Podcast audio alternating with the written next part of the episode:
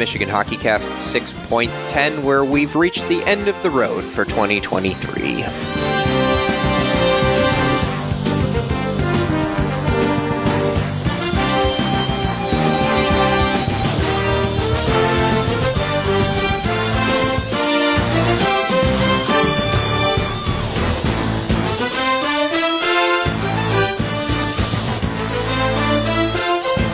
Alex, do you consider yourself famous?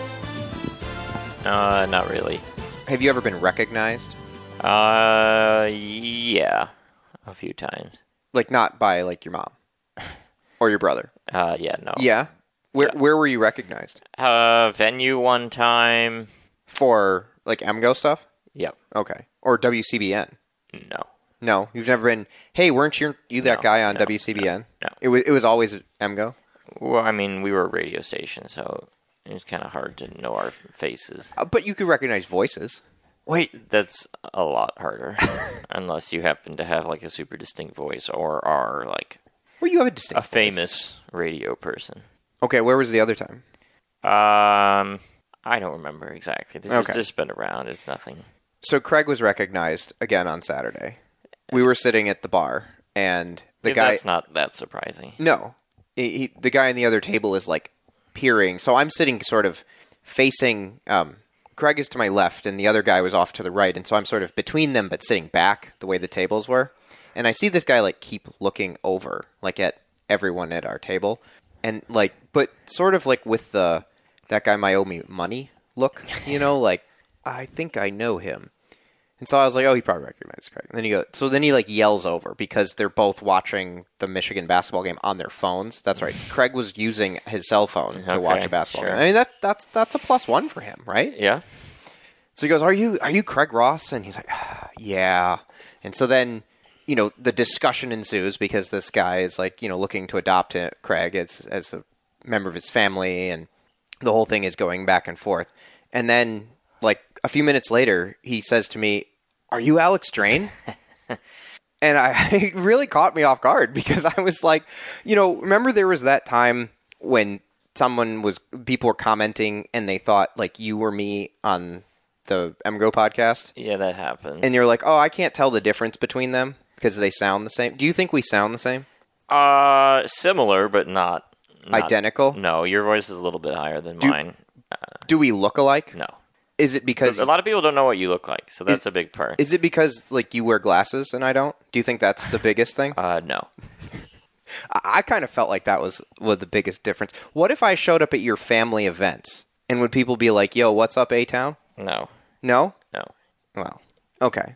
So now the next thing then is like I think that you need to start going out on a lot of these trips because there are people that want to meet you and you need to be available to your fans so that, you know, you can sign your books and autographs and all that stuff. Uh, it's not that hard to run into me. You just have to be in Ann Arbor. It's like go to Meijer at really late at night. No, I don't go late at night. You don't? Nowadays, like super, uh, grocery stores aren't open like 24 hours or anything anymore. And if you go like late at night, a lot of the produce is picked over. So you have to go in. That's why you don't go because you can't get the good produce. That's, That's just pretty like great. it's just like not a good time to go to the grocery store anymore. So, um, no, I mean it's like uh, John Mulaney had a uh, monologue at SNL one time where he was talking about how uh, like a girl had done like a Make a Wish thing to meet him, and he had the line of like I was concerned because I'm not someone you have to wish to meet. I'm around. That's kind of how I feel. but you're getting famous now. I don't have to go out on the road for uh, people to find me. You can just and you were go mis- around Ann Arbor. you were mistaken or I was mistaken for you, which is a, a compliment to you. Uh, arguably, Are? Okay. So now the next thing is, is do you think that we should tell people that we're Brian and Seth? you can't get away with that. Why not? Everyone knows what they look like, and their voices are very different than ours. Well, that's true. So maybe we're just sort of one person that manifests slightly differently or in different places. I mean, like Seth and Brian both have pretty distinct voices too. So like it's you know, and then they look pretty distinct. But if someone claims to be them and you're sitting like say with Craig, like is someone going to argue with you? probably, I mean, You think so? Unless they, unless you are like a Brian doppelganger, but I, I definitely do not think I look anything like Brian. No, not really. I, I don't know that I've ever met anyone who looks sort of like Brian. I mean, there, there's probably people, but he has a distinct look. But you have a distinct look too. Uh, somewhat, but it's a lot easier to replicate my look. You know who also has an identity crisis? Ohio State football. Wow. All right. I was going someplace else, but uh, do you want to talk about that for a second? uh, I don't know. There's not that much to say. Uh, their starting quarterback transferred.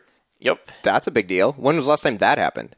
Probably We were like- never. probably never. Yeah, probably never. We're entering a new era of Ohio State football. Apparently. The other team that has an identity crisis is Michigan hockey. Uh, maybe. Maybe. You're just real committal today, aren't you? Well, their identity is they're now on break. So Their identity is what are we? Because if you watched either game this weekend, or both games, or read about both games, thanks to uh, me one night and Peter, ma- massive thank you to Peter. Uh, the second night, did I, how does that happen? I mean, they just like don't even show up one night. We kind of talked about that, and it's. I said this is the worst game uh, of the year, and then you responded within several years. I would make that case. It was a very poor performance on Friday night. Do you do you have a game in mind that you were like, well, it wasn't as bad as that? You reminded me of the early Mel era, like those, like seven, uh, 17, 18, 18, 19, 19, 20. It always felt like that last weekend before Christmas, they were like sprinting to the end while, you know, nursing three ailments uh, and just trying to stumble across and get into the break. I mean, there was a couple of years I. Oh, seem to recall where like they would go to like Munn on the last day. They Like, got this- these were housed some at like Munn in bad 17, and like yeah. Anastos teams, and they would just get like beaten out of the building. Well, and that's why, like with the Michigan State stuff, I've always been like, you know, they can suck or whatever, and and you know when they come to Yost, we'll probably run them, but like you go to Munn, and it's it's it's sort of like the Auburn Alabama thing, where Alabama is this absolute juggernaut almost year in and year out, and they go to Auburn and they lose every other time, and you're like, how does that happen? Like Auburn isn't any good. I mean, a couple of the times they were okay, but not at like an Alabama level, and yet they just always find a way to lose that. And that's sort of what like that particular rivalry meant for a while. There were times when Michigan played okay there, but they never really ran Michigan State out of Munn even even when Michigan State was bad. Yeah, 17-18 Michigan beat MSU 4 nothing at Yost on the Friday and Right. then they lost 5 nothing on Saturday. Yeah. I was at I think I was at that game cuz I was like, "Oh, this is actually, you know, a time we might actually win it Munn." Nope. Yeah. Should have gone a couple years later probably. They never let me go to Munn. like the the Munns didn't. Yeah, they they always claim that they didn't have room for us. Well, were you you were broadcasting? Or radio, yeah. Yeah. But you just that- that's just two seats in the press box. It's not It- that many. but their not- press box is like it's not like Michigan's. It's it's just it's it's sort of set up like two rows. Like it would be maybe they could put you behind. It's not a great setup, at least for press, unless they've changed it. They might have changed it. I haven't been there well since then, so five or six years. But I mean, I don't know. It was never a f- like a must go to experience for me. I've been up there as a fan a few times, and it's kind of like I don't know. You ever been to USHL rink? Uh, no, I have not. They used to call it the library because nobody said anything. I mean, it's funny, right? I mean, that's yeah. So, anyway, uh, we just got off on a Michigan Michigan State tangent, and we haven't even played Michigan State this year. So I don't know where we went with that, but Michigan did go to South Bend this weekend. Uh, well, they went for one game anyway.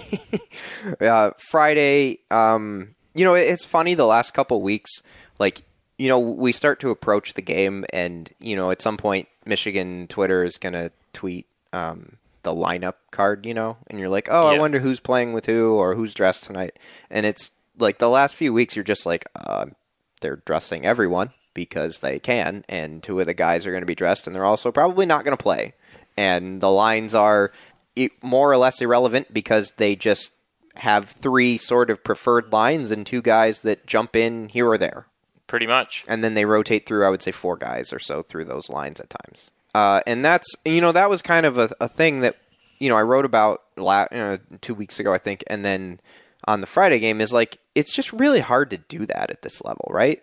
I mean, you can't just skate three lines and then hold your own, and especially if you have to press and try to come back, right? Yeah. I mean, it's sort of like can you press full court for 40 minutes in basketball with barely any subs? No. Like that's just you're just going to be worn out by the end of the game. And it just sort of felt like that was exactly what Michigan had to do. Um, they needed a good start, and that was the thing that happened, you know, in the previous week, and then in that first Penn State game. So the three games when they had to play with this depleted lineup, well, the full extent of this depleted lineup before Friday is, you know, they had pretty good starts in all those games, and they could manage the game early, and they did collapse a couple of times, giving leads away and, and all of that. But they never really had to try to rescue a game, and this was really the first time that happened. And um, you know, actually, like they're almost down in opening minute because you know Moynihan gets in behind Luca Fantilli and and Jake has to make a save and and he does, but like man, that was not like hey, giving up a breakaway a minute into the game is uh, not what you're looking for when you're trying to like manage a game in South Bend, despite them being pretty good at it. Um, Tanner Rowe actually. I thought he, I mean, if there was a good player that night, Tanner Rowe actually had a couple of dangerous chances. Um, Casey hit him across and he couldn't get his stick on it, but he got into a dangerous spot. That's a guy you'd like to see contribute something on the offensive end, and he had a chance, didn't quite, wasn't able to put it away. Um, but then there's another odd man rush for Notre Dame, so you're already down, you know, two odd man rushes, and the game is at this point kind of hitting breakneck speed. Michigan gets their odd man rush uh, two on one, and this is Eernisse and Schifsky, and Schifsky gets the shot away, but um, doesn't really challenge Bischel a whole lot. And then Notre Dame finally gets on the board, and this is where like the beginning of the defensive breakdowns, and, and, and it's not really like bad from Holtz. He just is not fast, and he's never been fast. He's probably not going to be fast, and he needed to not be in a position where he had to race, arguably, well, probably Notre Dame's best skater in Landon Slaggert, and Slaggert beats him, gets around him, and then kind of goes around Barczewski. I don't know. Did you think that Jake played that really well, where he kind of swoops in from the side and he just kind of goes around him and then scores backside, and and Barczewski kind of lunges a little bit and has a bit of a tap in. It's a nice move. You see guys make that sort of move a decent uh, amount in the league.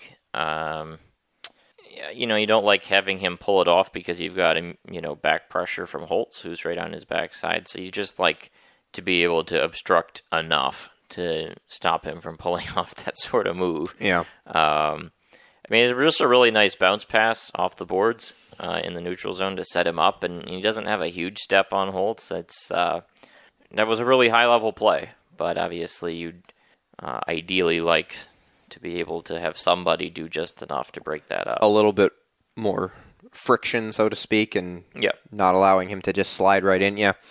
Uh, but Michigan does bounce back after that one where um, Brindley draws a penalty, and they actually look pretty good and get a couple chances in close. Dylan Duke and Casey have probably the best ones, and, and Duke, Dylan Duke gets clearly cross checked in the back, like right at the crease area, setting up a five on three it was really funny because because Craig was, we, you know, we were sitting there watching the game, and he's like, "That's a cross check. Come on, come on." And then I was like, "Craig, I think they called." And he's like, "Oh, well, good. Yes, all right." so it's a five on three, and um, you know, I always liked. We haven't seen it a ton this year, but Michigan had that uh, sort of trapezoid setup where they'd have three guys low or and two guys high, and that you could get these diagonals from the from the inner points to the wings, and they didn't really run that. But um, T.J. Hughes let one go uh, from straight away and just kind of picked a corner. It was actually a pretty nice shot from from T.J. just being able to snipe uh, the top end corner there to yeah, tie the game. Just a classic 2006 era power play goal with a bomb from the point that uh, goes through two, three bodies, screens the goalie, and tucks itself in. So unfortunately, Michigan. Well, so that makes it back to five on four because you score on a five on three, and unfortunately, they can't take advantage of it. That would have been a really great chance for them to get free goals. I mean, this is again we talked about it in weeks past where you know when you just don't have the skaters like that, you kind of have to get goals in the margins, either in transition or on power plays or you know sort of a, a, giveaway you know you can't just expect to be able to skate and create at five on five and score with you know a fully healthy team all night. And you know they weren't able to get that second one. It would have been nice to take a lead and then have a, a cushion to play with a little bit. But um, you know then another defensive breakdown happens, and that's something we're going to see a lot, at least in this game, where the puck just kind of comes into the zone and it's not really managed well by Michigan. It's bouncing around a little bit. Um, Justin Janicki is able to kind of whack at it a few times. Nobody can really clear it. Jake can't really find it. And you know, you had a guy. You said that Nazar was sort of standing around. It seemed like a lot of guys were just not really moving their feet.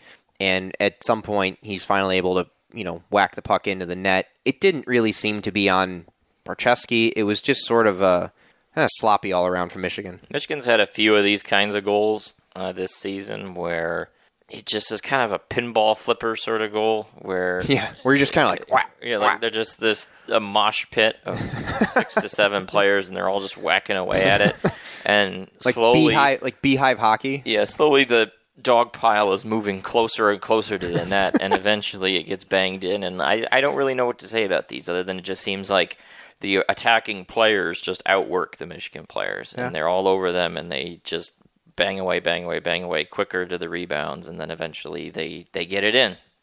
But that's like a good way to phrase it, outworking, because it did sort of seem like in this game that Michigan kind of got outskated and outworked, and like I'm not gonna like say they didn't want to win this game, but eh, there is an argument that you can say that Notre Dame played like they kind of wanted it more, in so to speak, because some of these plays are just like hustle plays, and uh, like that kind of play.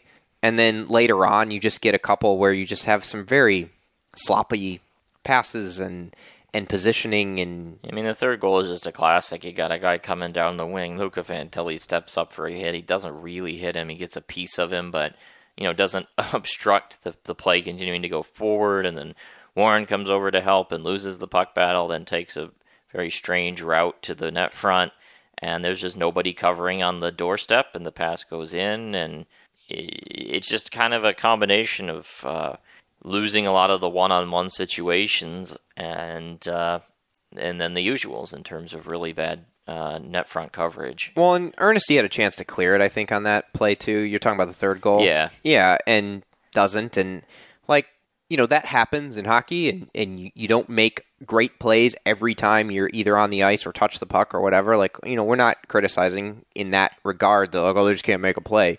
It's just more like Michigan's margin for error on the in those situations seems to be a lot smaller just because of the situation that they're in with players, and they're not probably going to be able to score as much as they could if they actually had four lines and more scorers.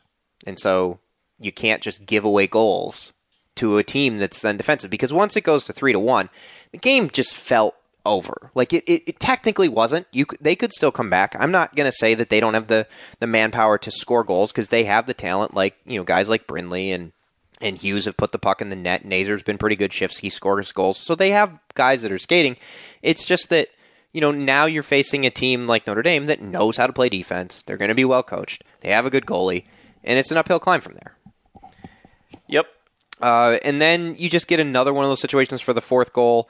At the end of the second period, you get a, a, a decent power play chance, and then you know they turn it over, and you can't turn a puck over right as a power play ends because all of a sudden now the numbers change. The guy's coming out of the box, and you have him way up the ice, and it ends up turning into a three on two because Michigan doesn't get their guys back, and they're on a power play, so they don't necessarily always have the right number of defensemen or the defensive defensemen on the ice in that regard. And you get sort of a three on two. It goes the other way. The pass gets to the front, and Slaggert just has a pretty simple chance.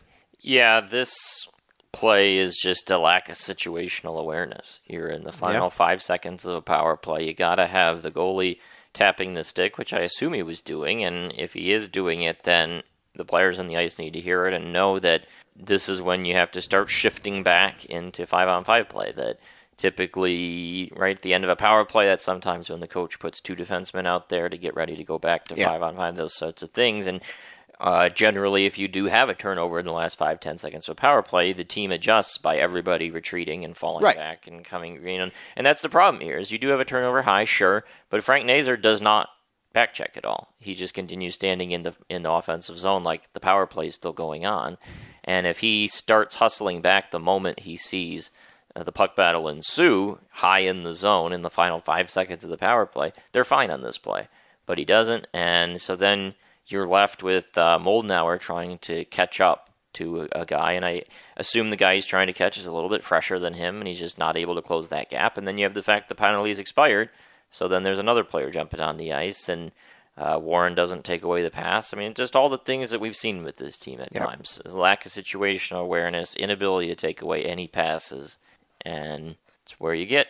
Uh, the fifth goal was my favorite in a very negative sense because you get sort of a turnover and a breakout then for Notre Dame as they're leaving their zone, and you get Philippe Lapointe and, and Marshall Warren who are just sort of going to try to get get some speed to go back and get back on defense, and they just run into each other and kind of like well, Warren, obstruct each other. Warren is like trying to make a very strange and extremely hard pinch on this play. Which eh, look, if Naurato was telling the guys we got to press like crazy to get a goal and get some momentum back in this game, then so be it, right? Yep. And then that's his job. But uh, his pinch is very unsuccessful. it takes out another player and lets it through. You get a two on one, but then at the same time, two on one, Jacob just got knows what he's supposed to do, which is take away the pass, which he does. The other guy, but he doesn't. Well, he take okay he does from a decision standpoint, right? Yeah, he, he makes he the right the choice. other guy, but right. doesn't tie him up and doesn't take the pass away. So, I mean, again, what are you even doing there? This then? is yeah. our this is our traffic cone thing. Yeah, like exactly. It might as well have been a two on zero with yeah. just a traffic cone standing there, and oh, if you make the pass around the cone, then it's a goal. When you fully commit to taking away the second guy on a two on one, you're basically saying, okay, have a shot Yep. Go trust ahead, goalie. My, trust my goalie. Make a save. I'll get this guy. But then when you choose him and then you don't do anything about it, I, I don't. I don't have words to describe. Like I, I've played enough indoor soccer goalie where someone has done that, and you're just like, yeah, if you want me to make that save, that's just never like that's just not how this works. But um, so it's five to one, and then they and at this point, I hadn't even noticed that Noah West was in the game. Yeah. Had you picked up on that? No, no. And later, I well, wrote the, the big problem was the Peacock guys didn't. Well, notice. but I, it also didn't like occur to me to think about it because at that point I was no, but like, it is incumbent on the broadcasters to sure. say, okay, look, oh, you know, they changed goalies, yeah.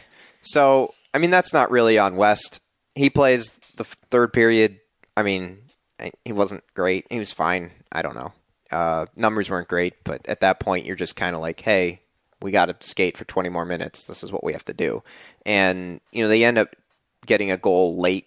Um, not a good goal from West. I thought this one was a shot that he could see, and it went above his pad, and he just kind of missed it. And six to one was the final.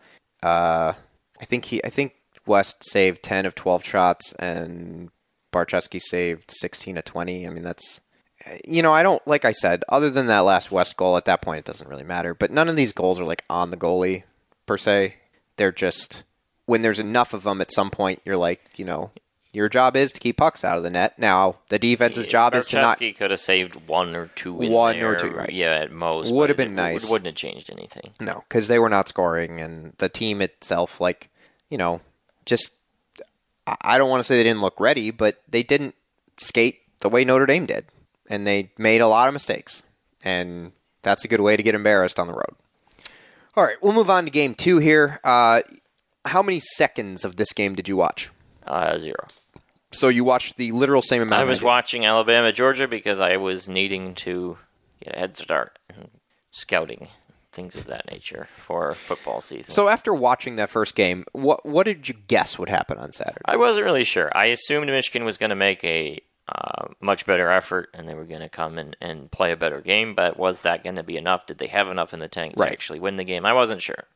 And so I was informed after the game was over because I kind of had I was obviously in Indianapolis and I remembered oh yeah Michigan hockey played I wonder how how badly they got beat tonight and I was told no they won two to one and I almost dropped my phone because what um, so I went back we we went back and looked at a little bit of this um, but Peter wrote this up good on you, Peter. You've done a wonderful job this year. Thank you for helping us out. So the first goal is Nazar from Casey in this in, in mid early first period. Um, again, big for Michigan because they need the leads. They need to be able to control with this kind of lineup that they have to ice. And this is a very weird goal. Casey kind of like pitches it into the slot from sort of the point near the boards, and it's not really like it's sort of like throwing a pass in football or a pass in soccer where you're not always trying to throw it right to the guy, but you're throwing it to space and allowing him to kind of run onto it. And that's sort of what happens because it the puck ends up in the middle of the slot, and Nazer gets there half a second second afterwards, and kind of like sort of one times it when he gets there, and it squeaks through Bischel, and he kind of like drops down as he as he takes the shot. But it wasn't like a pass that hits him in the tape. It was a pass that he oh there's a loose puck whack and it goes in. Yeah, it's just a strange goal. Like a turnaround, uh, throw it on net, and uh, get goes in. Yeah, so you get an early lead, and hey, that's great. Um, doesn't last a long time. So I have a question: Are you a guy who's like, um, you kind of get persnickety about like the beginning and ends of periods. Like you don't like to give up a goal on like the first shift or you know that kind of sure. thing. Like I that's think the last yeah the last minute of a period or a minute you or need to get to the locker room that kind of thing. yeah. So you know this was another one where they score. I think in the last two minutes. Yeah, it's like a minute thirteen. But you're in that point where you're like, okay, we're we're getting right to the end of the period. Let's close this out, take the lead, and um, uh, this is bad. Like I don't really know how to. so Warren has the puck behind the net. He's coming around, gets uh, the corner, and tries to pass it up the boards. Uh, There's no one there, and it's intercepted by a Irishman who picks it off, and then they work it down low. And kind of a pass goes across through Luca, who's just sort of standing there, makes a kick attempt at it, and it's scored from the back side.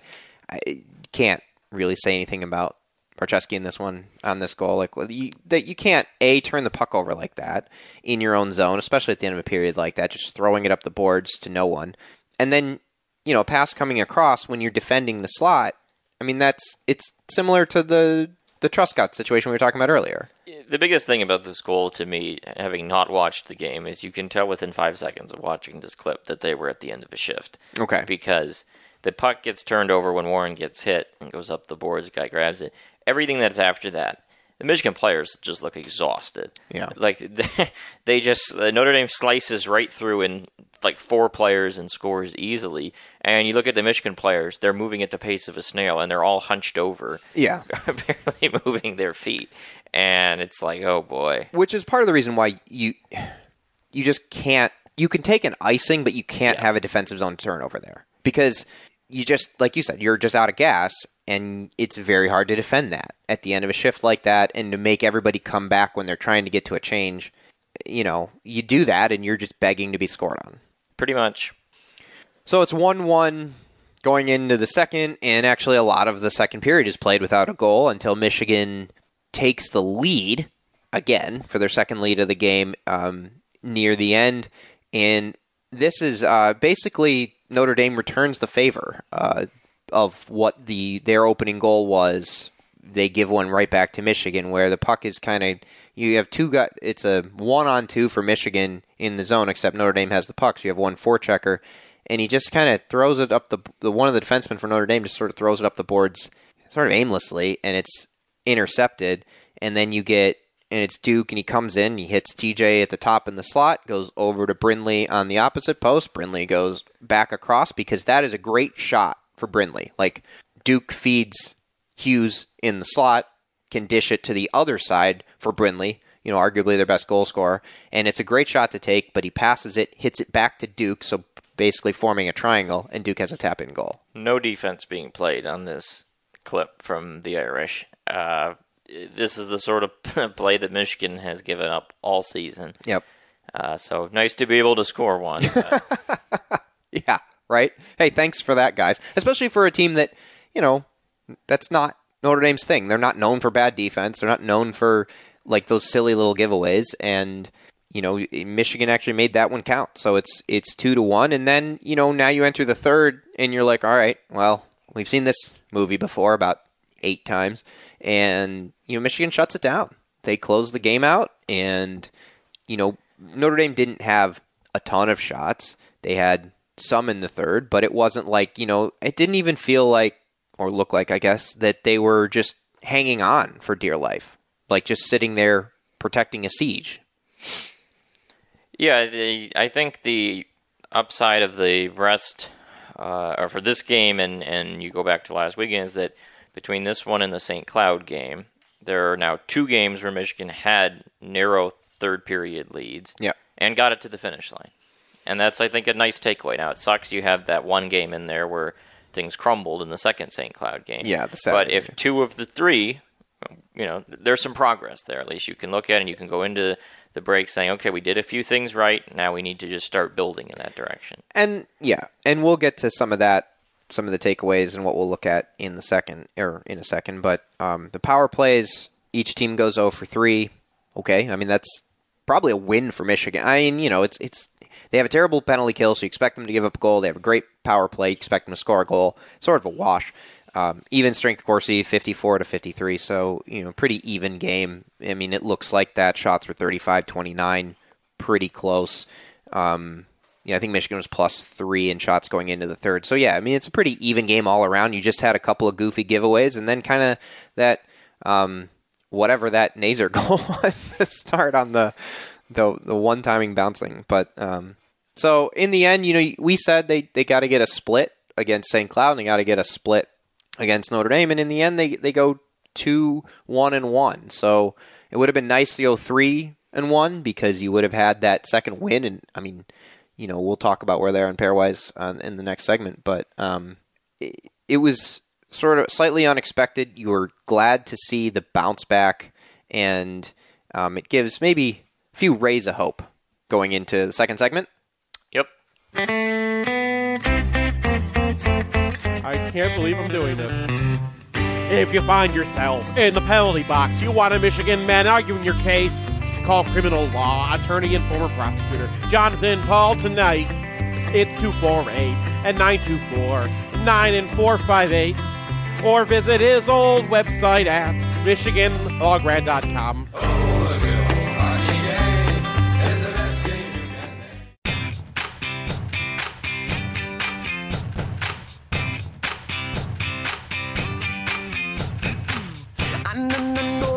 she gets what she wants all the time. Cause she's fine. But for an angel, she's a hot, hot mess. Make you so blind, but you don't mind. Cause she's an uptown, get around, anything goes, a girl.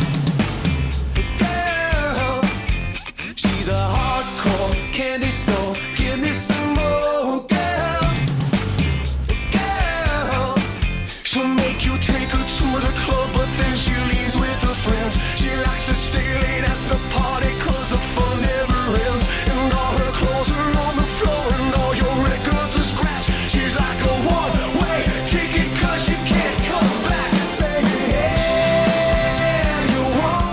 So we went over the games, and it's been quite a half a season of hockey.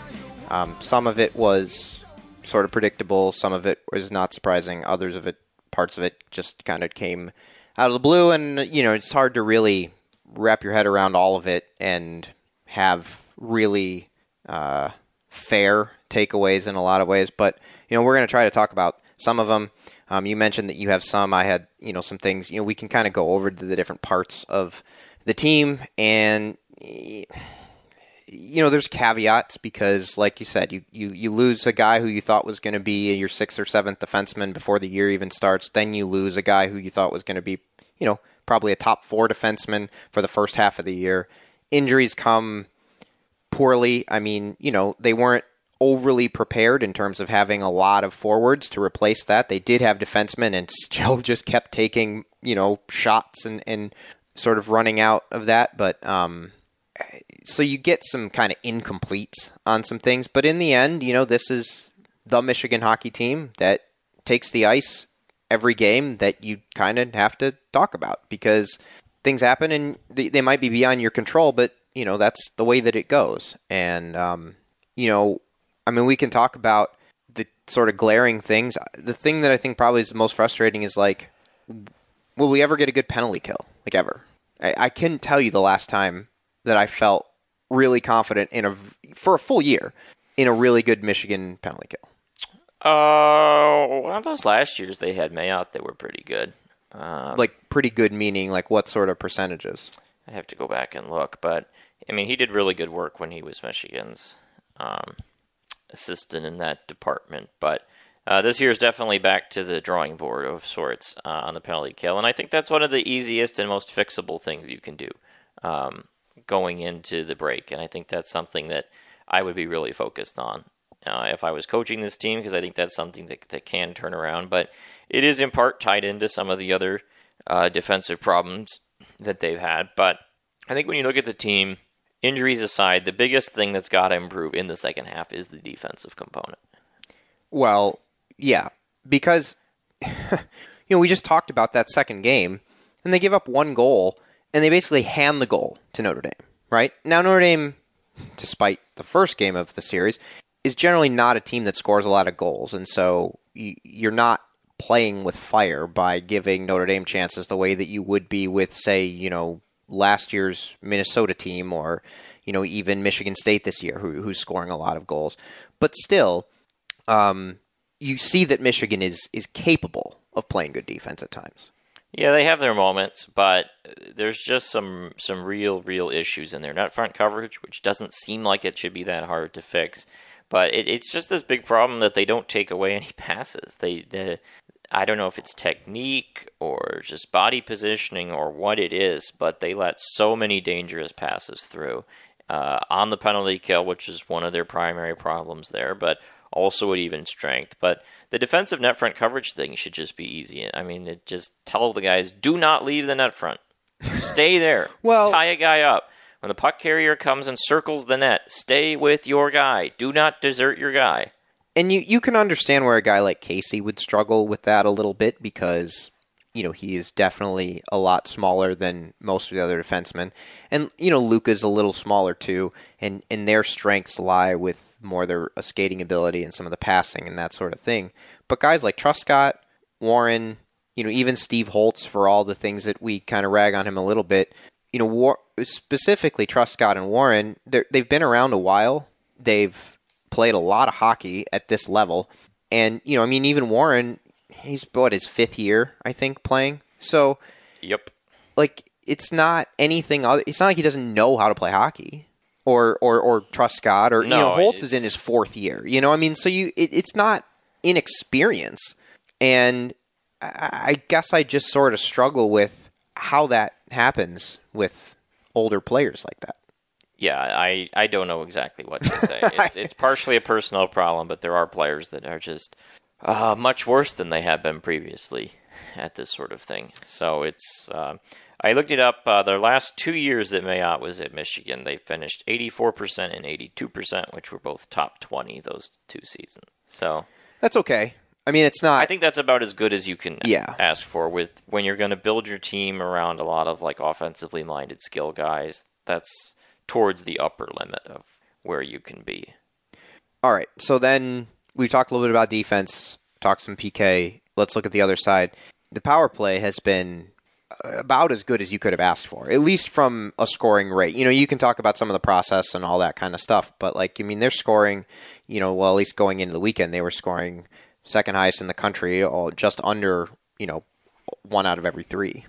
Yeah, and it's gotten the mean reversion that you that we were kind of expecting, where um, a few weeks back when I was concerned about the five on five scoring situation, they were at like thirty eight or thirty nine percent on the power play, and Yeah. I was like, that's gonna fall back to earth because Nobody scores at that rate ever. 30 is the limit in NCAA hockey, 30 to 33, and now they're down to 31. So they're right in that range that you'd kind of expect. So I think that's fairly repeatable because I think they have some really good power play players, especially someone like TJ Hughes that isn't super useful at 5 on 5 but is very very good on the power play. So I think that's sustainable. I what I feel is the takeaway from the first half and what needs to happen in the second half besides just cobbling together the ends of games to, to, to get there. But I think that to get there, they're going to have to improve defensively because I do not think there's a lot of offensive upside that they're not squeezing out of the lemon at this point. I think they're at about what they can expect from this roster offensively, and the fact of the matter is they cannot outscore their problems like they did in past years. They do not have a roster of really high level NHL players like they did in 2021 22. Right. And they do not have a singular game breaking player like Fantilli last year. Right. So you look at the the stats for this team, especially with a Jackson and uh, Hallum out for Yeah. the season, what they have to put out there in their bottom six for basically the rest of the year. I just don't see them getting any more offense out of this group that they're not already getting. Yeah. So the improvement is going to need to come on the defensive side, particularly in the third period of games. And if they can just up the penalty kill a bit and figure out how to close games out and lock down those last five, ten minutes when they got a lead, then I think this team can still be very successful and make a run into the tournament uh, and be dangerous at that point. But that's where it's going to need to come from. Yeah, I would agree. I, I think that you can sort of expect the scoring rates of like their top six to continue about where they're at. I, I don't think you know maybe Schifsky. I don't know. We haven't seen him for a full year, so I don't know if he's going to double his total. It feels like you know if they can get you know if McGroarty comes back, you know there's some talk that it was in doubt that he would maybe play, or it was uncertain if he was going to play for juniors. In the Seems juniors. like he is. So he's gonna Uh, play? He's, listed on the early uh, rosters. and so that's really good. That I mean, if he's playing in the World Juniors, then he's probably going to play when he gets back. And they don't need him obviously against Yeah. maybe Stonehill, but I mean, if he misses the juniors, then he gets an extra two or three weeks Yeah. before he they would need him in their next real game. but if he but if he plays during juniors, then he's healthy. Then he's obviously healthy. Yeah. Right. You know, the Estapa one, I'm, I haven't heard any updates about. I don't know about that. It would, you know, not that he's a game breaking player, but putting him in the bottom six, and you know, he, he does kill some penalties. He has a and- pulse. Yeah, and, and Occasionally. having a guy there would be really nice. You know. Uh, one funny thing I did see about the projections for the World Juniors is one of the projections had a defensive pair for Team USA that has uh, Casey and Hunter Brzustewicz uh, playing Yeah. together. So Well, what could have been? what could have been, by the way, Hunter Brzustewicz, 46 points in 28 games in the USHL, or in the OHL this season for Kitchener. Well, that is one thing that they also will need is is Ethan Edwards Ethan coming back on yep. defense, and you know, then I'm not really even sure how you would set these pairings, just because you know we talked about you know to your point about getting better defensively about Truscott and Warren being you know a good defensive pairing or something. I, I don't know that they are. I mean, I don't have access to those specific statistics. I I think that it's been hard to really suss out even with all of that because of you know do you you, where does Ethan Edwards fall? Is he a third pair? Probably not. I, I don't know. You you- can kind of maybe there isn't a third pair with him. Maybe everything is equaled out and you just you don't top load. Whatever he is, he's desperately needed. Right, and- and- Because it uh, bumps uh, one of Holtz and or Fantilli out of your top six, Yep. and it is time for that. your bottom your bottom pair, yeah. Right, your six, your six skating defense. Right, right, right. So, you know, if they get if they put that together, you know, we kind of teased where they were in pairwise. Obviously, you can look that up for yourself, but they're 14th, which um, is, I guess, surprising to me. I, I don't know. You know, may, maybe they've been better than, and I've just watched too many of these games. Have been frustrated by too many nits to pick or something, but. Um, you know, 14th in pairwise is is in the tournament probably or right there, and you know if you can stay healthy and put together a little bit of, uh, like you said, finishing some games and cleaning up some things on the defensive end or on the power penalty kill, you're you're probably going to win some of those games because I don't think that the Big Ten is it's good, but it's not like have a bunch of elite teams that you that are unbeatable. The way that uh, to phrase the pairwise situation, we're still a month out from when it becomes really useful, but it's probably not going to change like a dramatic amount. Yeah, Um, because there's a lot of data in now. also, not that many games get played in December. Sure. Like, Well. teams will mostly be done by December 10th, and they'll play like one or two on New Year's Eve, and Yeah. then that'll be it. So, January 1st, it won't shift that much. The best way to phrase it is that on January 1st, when people are watching the Rose Bowl and pairwise becomes relevant, two equally important events, uh, Michigan will be a, a bubble team at that point in time.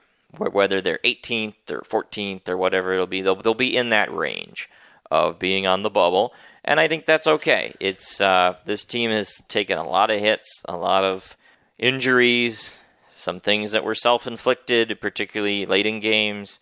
Um, a frustrating place to be, and and that's kind of the thing because if they had had all these injuries and their losses were predominantly you know games they were le- trailing in the whole game and they just were never really in position to win those games. And you told me these were going to be the injuries before the season and that at the break they'd be 8 7 and 3 I'd say okay that sounds you know they're not out of it but it's doable. It's not not below expectations but considering the circumstances it's okay.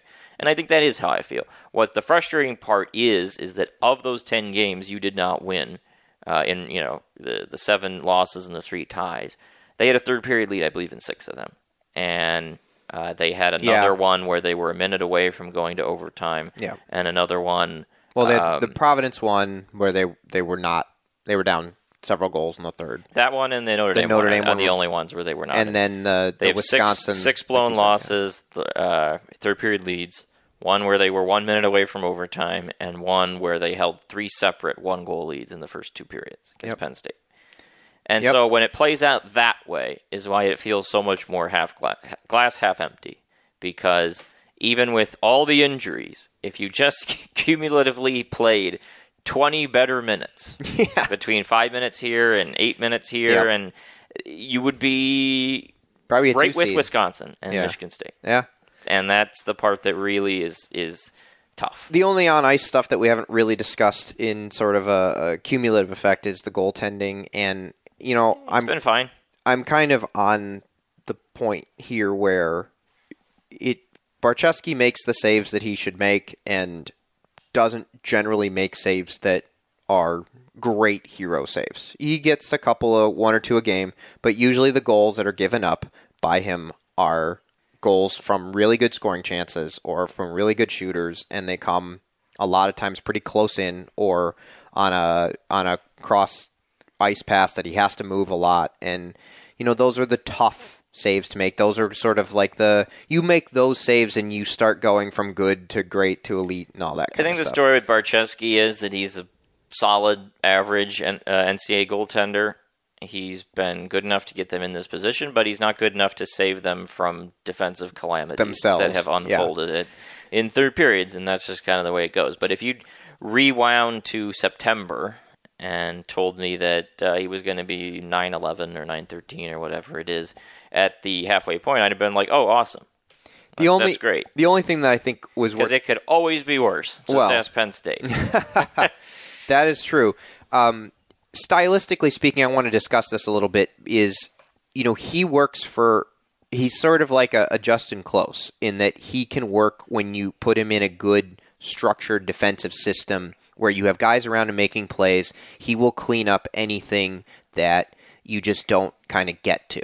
When you sort of hang him out to dry, that's not where he flourishes and that's a lot of what Michigan does is they not only have breakdowns but they play you know going forward a lot with their defensemen and, and Casey is a big part of that but you know Edwards you know we didn't see it this half but he he's going to do the same thing that's the kind of player he is an attacking guy who creates things offensively and you know that's where you kind of run into trouble and where Portillo actually fit really well on this team the last couple of years is because those were the types of saves that he tended to make. He would struggle sometimes by at least in the last year. I think 2 years ago he was actually really awesome at most things, but he would tend to kind of make some dumb mistakes at times and but he bailed them out on odd man rushes a lot and he made those high leverage saves when they didn't check a guy a lot of times. And that's it's a different thing playing with a goalie who struggles with that for especially for Michigan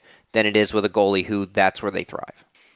Yeah, and I think we've seen the issues in motion for Barczewski that we anticipated coming in. I don't think they're all athletic. I think that he also just doesn't get like the best reads uh, on pucks and stuff like that. But overall, i i he, him and Michigan might not be a perfect fit for each other, but he hasn't necessarily been the problem. No. and he's, No. and he He's has not the them on the bubble despite all this stuff. So Yep.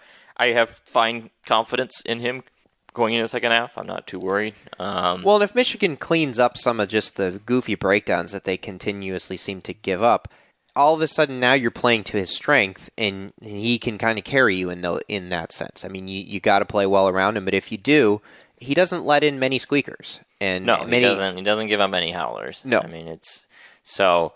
And I think when you look at uh, the national picture, you know, just for a second, the you have uh, the you look go conference by conference.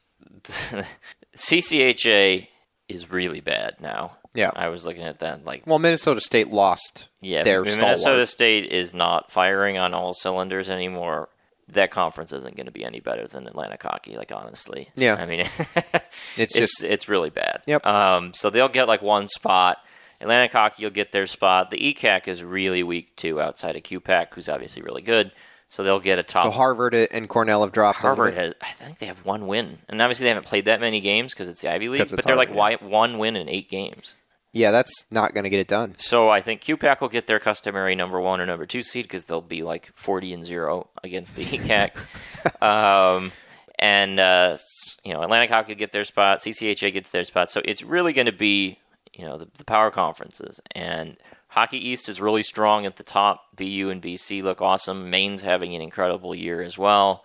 Um, and then uh, I think like New Hampshire and Providence and UMass will all have their chances to get in. NCHC is in a bit of a down year, although Nodac's pretty strong and St. Cloud's been doing okay. But I really just think that those like seven to thirteen slots in the the uh, pairwise are going to end up being the middle of the pack in the Big Ten and the Hockey East. Yeah. Those are the teams that are going to fill that out. And so if Michigan, the lucky thing for Michigan is they're not in the CCHA. They're in a league where you can pick up a lot of quality wins and move your way up the standings. Uh, and you know, with a strong second half, I think absolutely can get into that range and, and grab one of those slots. And uh, for Naurato, this is his chance to prove that he can be like Mel Pearson was. Mel Pearson's teams always got better in the second half, always. And uh, if he can do that with this team, I think they should be in the tournament. They're in a good enough conference, and there will be slots for them. All right, let's look at what happened this past weekend. Um, our buddies in South Dakota, Augustana, tie. I almost said New Mexico. It's Northern Michigan, and then they beat them five to three. So a two-two and a five-three, a win and a tie for the Augies. That's I. That's So pretty good. They're in the CCHA, but they're not in the CCHA, is my understanding. Where they like can't win the tournament or They're something. like in an alliance with the CCHA because they're listed on the standings, but they don't play any games that count for conference standings. How many alliances are you in, Alex? It, it's like basically Notre Dame and the ACC is like the, Yeah. the situation there, I guess. Well, But- there's a lot of weird college sports rules where you can't join until you join, and then you're not an actual member, and then if you win, it doesn't count. And yeah, um, but they're winning games. yeah, gotta nothing wrong with that. Nope. Our providential first opponent of the year did not play, so um, Nothing to say there. not much. They do UMass. play. They do play BC this weekend. Oh well, That'll be an interesting game. All right. Uh, UMass plays again one game. I, this the second time they've done that. I, that's I don't understand the scheduling there. I'm sure there's something going on, but they lose in overtime to Vermont. How was Vermont when you were going through the Hockey East standings? Is this a game that they're kind of wishing they probably had back? Vermont, it doesn't seem particularly great, but they don't seem like awful. Um, I think this game was in Vermont. they've been splitting with they split with UMass, they split with UConn, they beat St. Lawrence, they lost in overtime to Clarkson. Yeah. I don't know. They, I mean, they don't look great, but they don't look awful. Uh, Lindenwood loses twice, uh, but not as badly. They lose three to one to Western and five to one. So uh, is that progress, or is that Western just not being at the level of maybe Penn State, Michigan? Uh, probably both. Oh, well, good. Progress for Lindenwood. Uh, St. Cloud did not play this weekend, so we will not be talking about the Cloudies. Uh, Stonehill, your favorite school to discuss, lost to another D3 school, Utica. They went to Utica, and then they lost 7 to 2? How? How? What? What is this? It's uh, toughest place to play in college hockey, the Utica University Nexus Center. Is it because they play on gravel? what, what is this?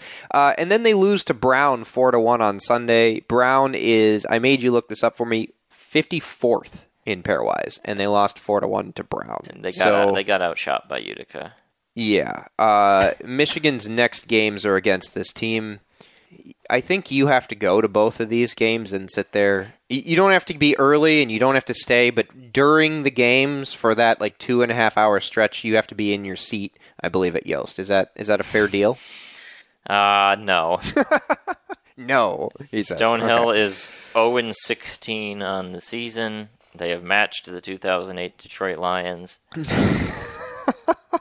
So what? They've I, got Clarkson and Merrimack next, so it seems like it will be over in the 2023 fall. Uh, they start 2024 with two at Robert Morris. Maybe there's a shot there. I don't know. I, I, I feel like I will believe they win a game when they when they win a game. Uh, okay, so now we can move on to the Big Ten. You have Ohio State that played Wisconsin. They lost three to zero and six to one. They scored a goal. Um, and my biggest takeaway from that is that Saturday lo- game that Michigan blew the lead and then lost in a shootout and dropped two Big Ten points uh, is is looking. Um, well, how do you say it, Alex? Bad. Ohio State has two points on the season in eight games. Is that worse than Wisconsin last year? I would year? hate to be the team that gave them their one point. Gosh, Two points, right? Yeah, that's yeah. The game where they The got their game where they got those points. Uh, Wisconsin didn't play anyone. It looks like. See, that's a joke because they played Ohio State. Yeah. Who's no one? sure. Yeah. Okay. Um, and then Minnesota and, and Penn State played a series. Eh, there are a lot of goals in the series. So Minnesota wins. There's a surprise. Minnesota wins four to one, and then loses six to three. I think this these games were in Hockey Valley, if I remember correctly.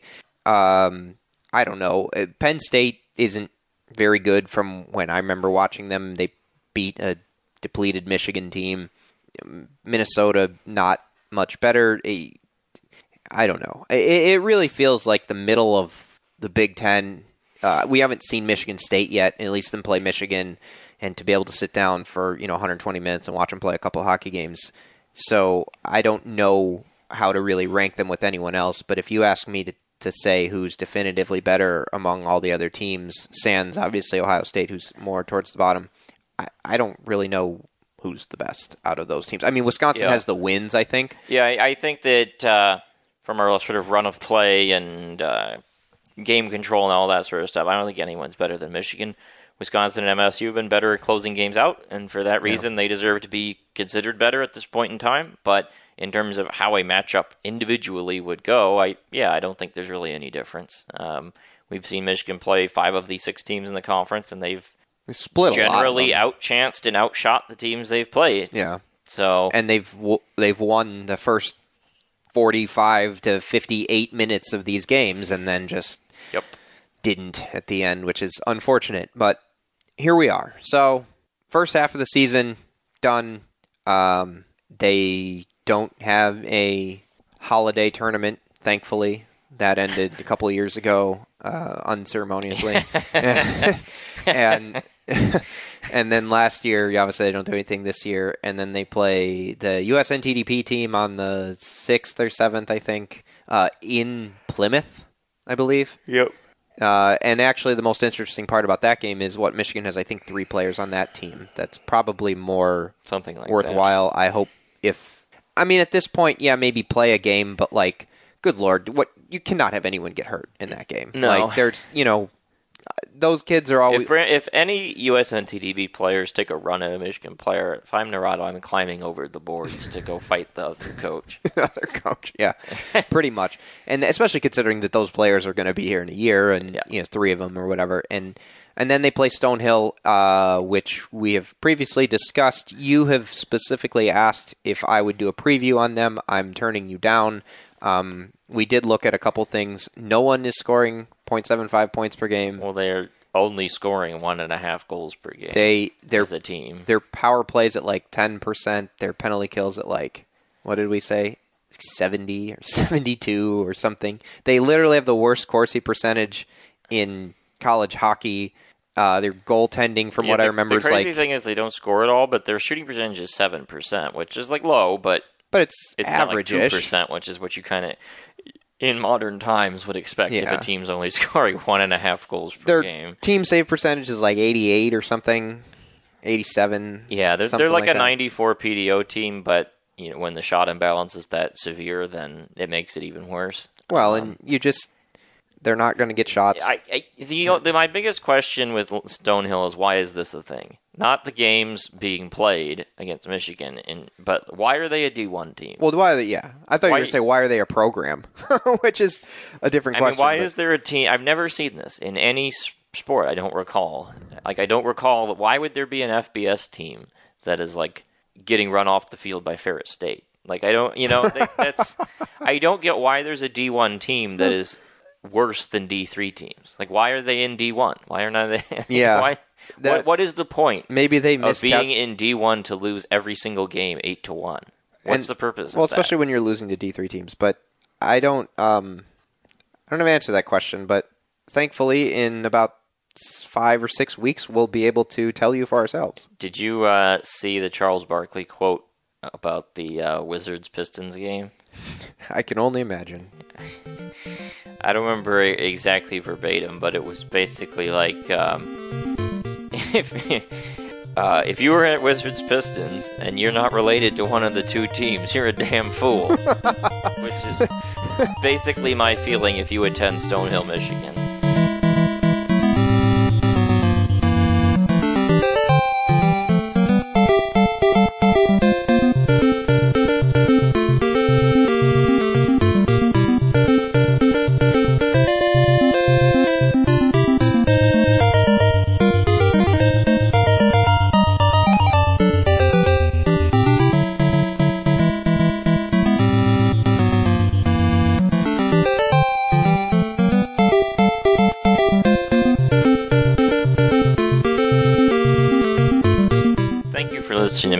To Michigan Cast 6.10 for Alex Drain David Nasternak. We will see you next year, calendar year. Not next season, but next calendar year.